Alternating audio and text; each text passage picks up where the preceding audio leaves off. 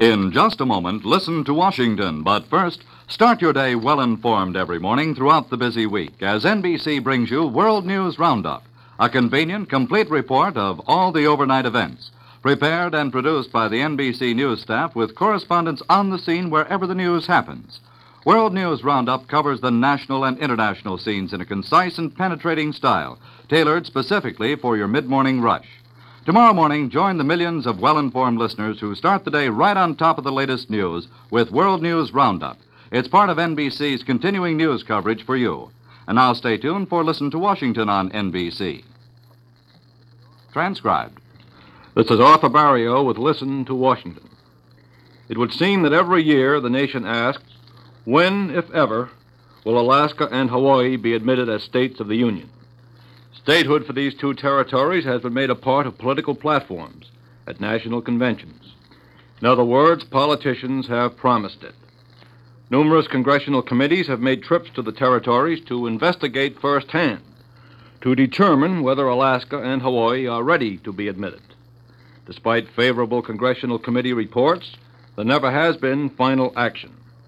Naturally, one wonders how Alaska and Hawaii feel about it. Well, to give us his reaction, here's a gentleman who's an expert on the subject, Mr. E.L. Bartlett, the delegate from Alaska. Mr. Bartlett, we welcome you, and as they would say on the House floor, the gentleman from Alaska is recognized. Well, now, I mentioned delays at the outset, Mr. Bartlett. How do your constituents feel about these delays? Have they given up hope? They uh, surely have not given up hope. They'll never get, give up hope, but uh, they do become provoked exasperated, and even irritated by these seemingly endless delays. How do most of them feel up there on the whole? The largest percentage is for statehood, or? It's a, it's a guess now because we haven't had a referendum for several years. But my own conclusion would be that uh, they want statehood, yes, very decidedly, on the order of three or four to one. I would think that if we took a referendum tomorrow, we'd found, find the vote in favor of statehood to be on that order. The opposition's not very vociferous, is it? The opposition is becoming less vociferous, less vocal, less numerous as the months and the years go by. Well, Mr. Bartlett, I've heard several reasons given for uh, taking so long to get these statehood bills through Congress. Among these reasons is the political reason. How do you feel about it? What do you think is causing all this? Uh, a combination of reasons, I should say. Uh, an honest feeling on the part of some that uh, we're trying something new if we admit these territories to statehood, which we are not, of course, and political reasons enter in. The f- feeling has been expressed uh, ever so often that Alaska is in season, out of season Democratic, and that Hawaii is always Republican. Of course, that's not the truth. Uh, the Democrats in Hawaii captured the uh, territorial legislature in 1954 for the first time. Alaska has swung back and forth constantly through the years, one time Republican and one time Democratic. Uh, as a practicing Democrat, I would like to say that Alaska was always a Democratic, but that is not so. In 52, for example, there was a virtual Republican landslide in the territory. And in respect to the admittance of distant territories, of course, we've done that throughout our history. California, all the western uh, states were far distant from other states when they came in. So, in admitting Hawaii and Alaska to the Union, we'd be only following uh, tradition, uh, not uh, innovating it. Well, it would seem you say that, uh, for example, supposing most of the time Alaska is Democratic, Hawaii Republican. Well, that would balance out in the House and Senate. It doesn't seem to be much it would, uh, logic behind the argument. I, I, don't think there is any particular logic. In fact, I have completely justified myself logically in the position that there is no logical presentation against statehood for these territories. I think that uh, they're entitled to it uh, in uh, following the, uh, the practices of the past. Here's an American community in Alaska, uh, populated by Americans from all the states. They live not in igloos or in fur parkas, that sort of thing, but they live as Americans do everywhere.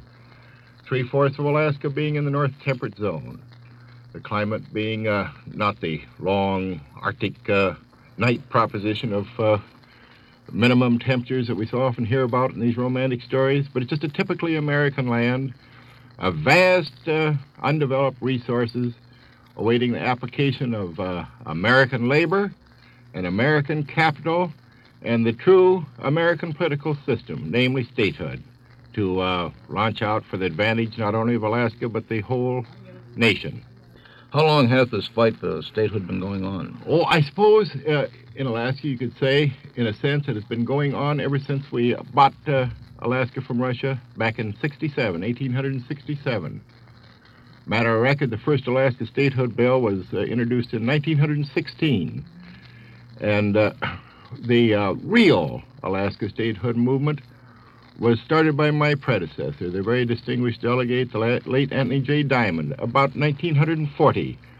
And since then, the movement has uh, gained strength and uh, has moved forward steadily uh, to the point where we now, now, now find it. Mr. Bartlett, uh, Hawaii and Alaska certainly seem to be joined together in the statehood fight. Do you think that one territory will ever be accepted as a, as a state without the other? Uh, for these political reasons that we've discussed, uh, my judgment is that they won't, that they both will have to go in together, uh, regardless of whether that's uh, good or bad or indifferent. I think that they're irrevocably linked. And uh, uh, they'll go in together or they won't go in at all. Well, if, if one should go in without the other, it certainly would create some hard feelings back home, wouldn't it? In either territory.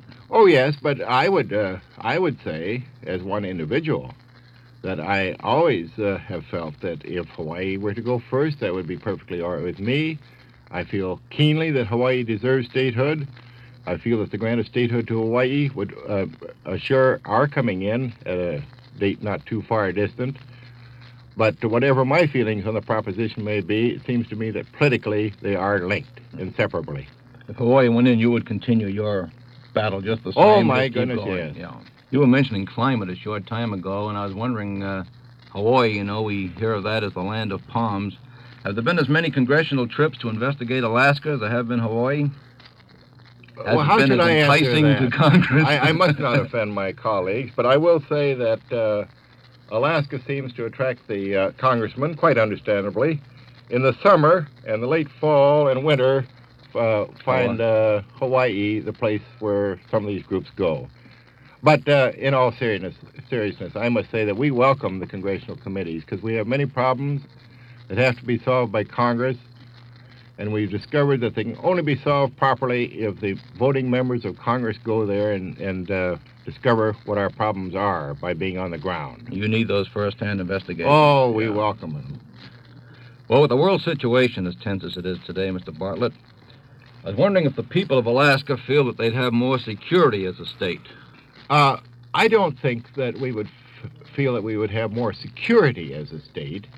I think that the United States would protect a, a territory which is an integral part of the Union constitutionally just as much as it would a state. But I do feel this that with two senators and a voting member of the House, things that uh, need to be done for the protection of Alaska and uh, the entire nation uh, would likely be done more promptly and effectively because you would have these uh, representatives in the Congress on the job uh, constantly to uh, bring about that situation, whereas a voting delegate just doesn't have the power. I didn't mean to imply by that question that uh, I thought Alaska might be deserted in case Oh, of no, I know you didn't. But uh, at the same time, incidentally, along that line, how do the people up there feel about being so close to the Soviet Union? Well, uh, uh, they they regard it, I think, uh, very realistically. They are great readers, great observers, and uh, follow world affairs, but they're not going to become nervous or excited or disturbed. Uh, they are close. With at one point, with only only two and a half miles separate uh, Siberia from Alaska. Big Diomede Island and Bering Strait being Russian, Little Diomede Island being American. The Bering Strait itself is separated at its uh, narrowest point by something less than 60 miles. They are, indeed, are closely adjacent. Yes. And of course, they feel with the United States might behind them, and air transportation being what it is today, if the worst should happen, and we surely hope it won't, you'd get defense in no time at all from the States. Well, yes, and uh, they're loyal, patriotic, and devoted citizens, and I think if war came, you would find that uh, the early frontier days of this country would be revived in Alaska because people would take their guns uh, there and join with the men in the services to defend the land.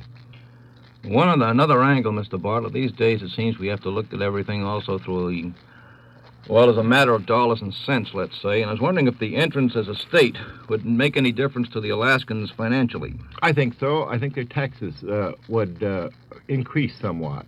The extent of that increase is disputed. The opponents of statehood, uh, statehood saying it'd be a, in a fabulous amount. The proponents say it'd be very light. Whatever the truth may be, uh, those taxes would bring us the things that the modern American community not only needs and desires, but demands. And we feel, too, that the grant of statehood would allow us to make uh, true progress economically. That is to say, our population would increase, our business would enlarge, and our industry would develop. So we'd have a greater tax base upon which to draw, and taxes could be easily borne and uh, everyone would be more prosperous than they can be under the subordinate uh, territorial status, where we have to come to Washington, thousands of miles away, for clearance on the most uh, intimate matters uh, affecting our government, instead of, instead of having those performed administratively and legislatively where they ought to be, right at home. Do you get much mail reaction on this, by the way? Oh, yes, constantly, constantly. Uh, not only from Alaska, which I might expect and Yes. do expect, but from Yeah. the states. The Gallup poll, taken uh, quite recently, uh, showed 81% of the people throughout the nation in favor of Alaska statehood, and approximately the same percentage in favor of uh, Hawaii statehood. There's a great public uh, sentiment for admitting these two territories as 49th and 50th states are. And the percentage it tends to increase, it seems on each poll taken. Now I'm going to ask you uh, the question. Well, no, let me ask you first. Are you encouraged by progress of legislation this year? Yes, because it's moving a- along at a very rapid rate. This is the earliest in the session that a statehood bill has ever been reported out of a committee. And uh, the Senate committee, we are informed, intends to act rather promptly. So uh, we will confront a situation which will give us plenty of time to uh, indulge in what maneuvers we are able to in order to get these bills out on the floor of the House and of the Senate. It could it could come in this session. It I'll could come in this session. I was just going to say now the question: When will Alaska become a state? Well, Could you guess? uh, I will say that Alaska will become a state when the day arrives when the members of Congress reflect the sentiments of all their constituents as demonstrated in these polls to which I have referred and which are so overwhelmingly for statehood. And uh, when the day comes that the members of Congress realize that uh, we ought to have statehood, not only for the sake of the Alaskans, but for the sake of the nation, when they comprehend that that'll bring about a great development in the true Western pattern, that day they will give us statehood. And very shortly after that, Art, we'll realize all the hopes and trusts that have been placed in us. Because Alaska is a land that can support comfortably millions of people, and it can, from its uh, storehouse, treasure house of natural resources, make a magnificent contribution to the entire American economy.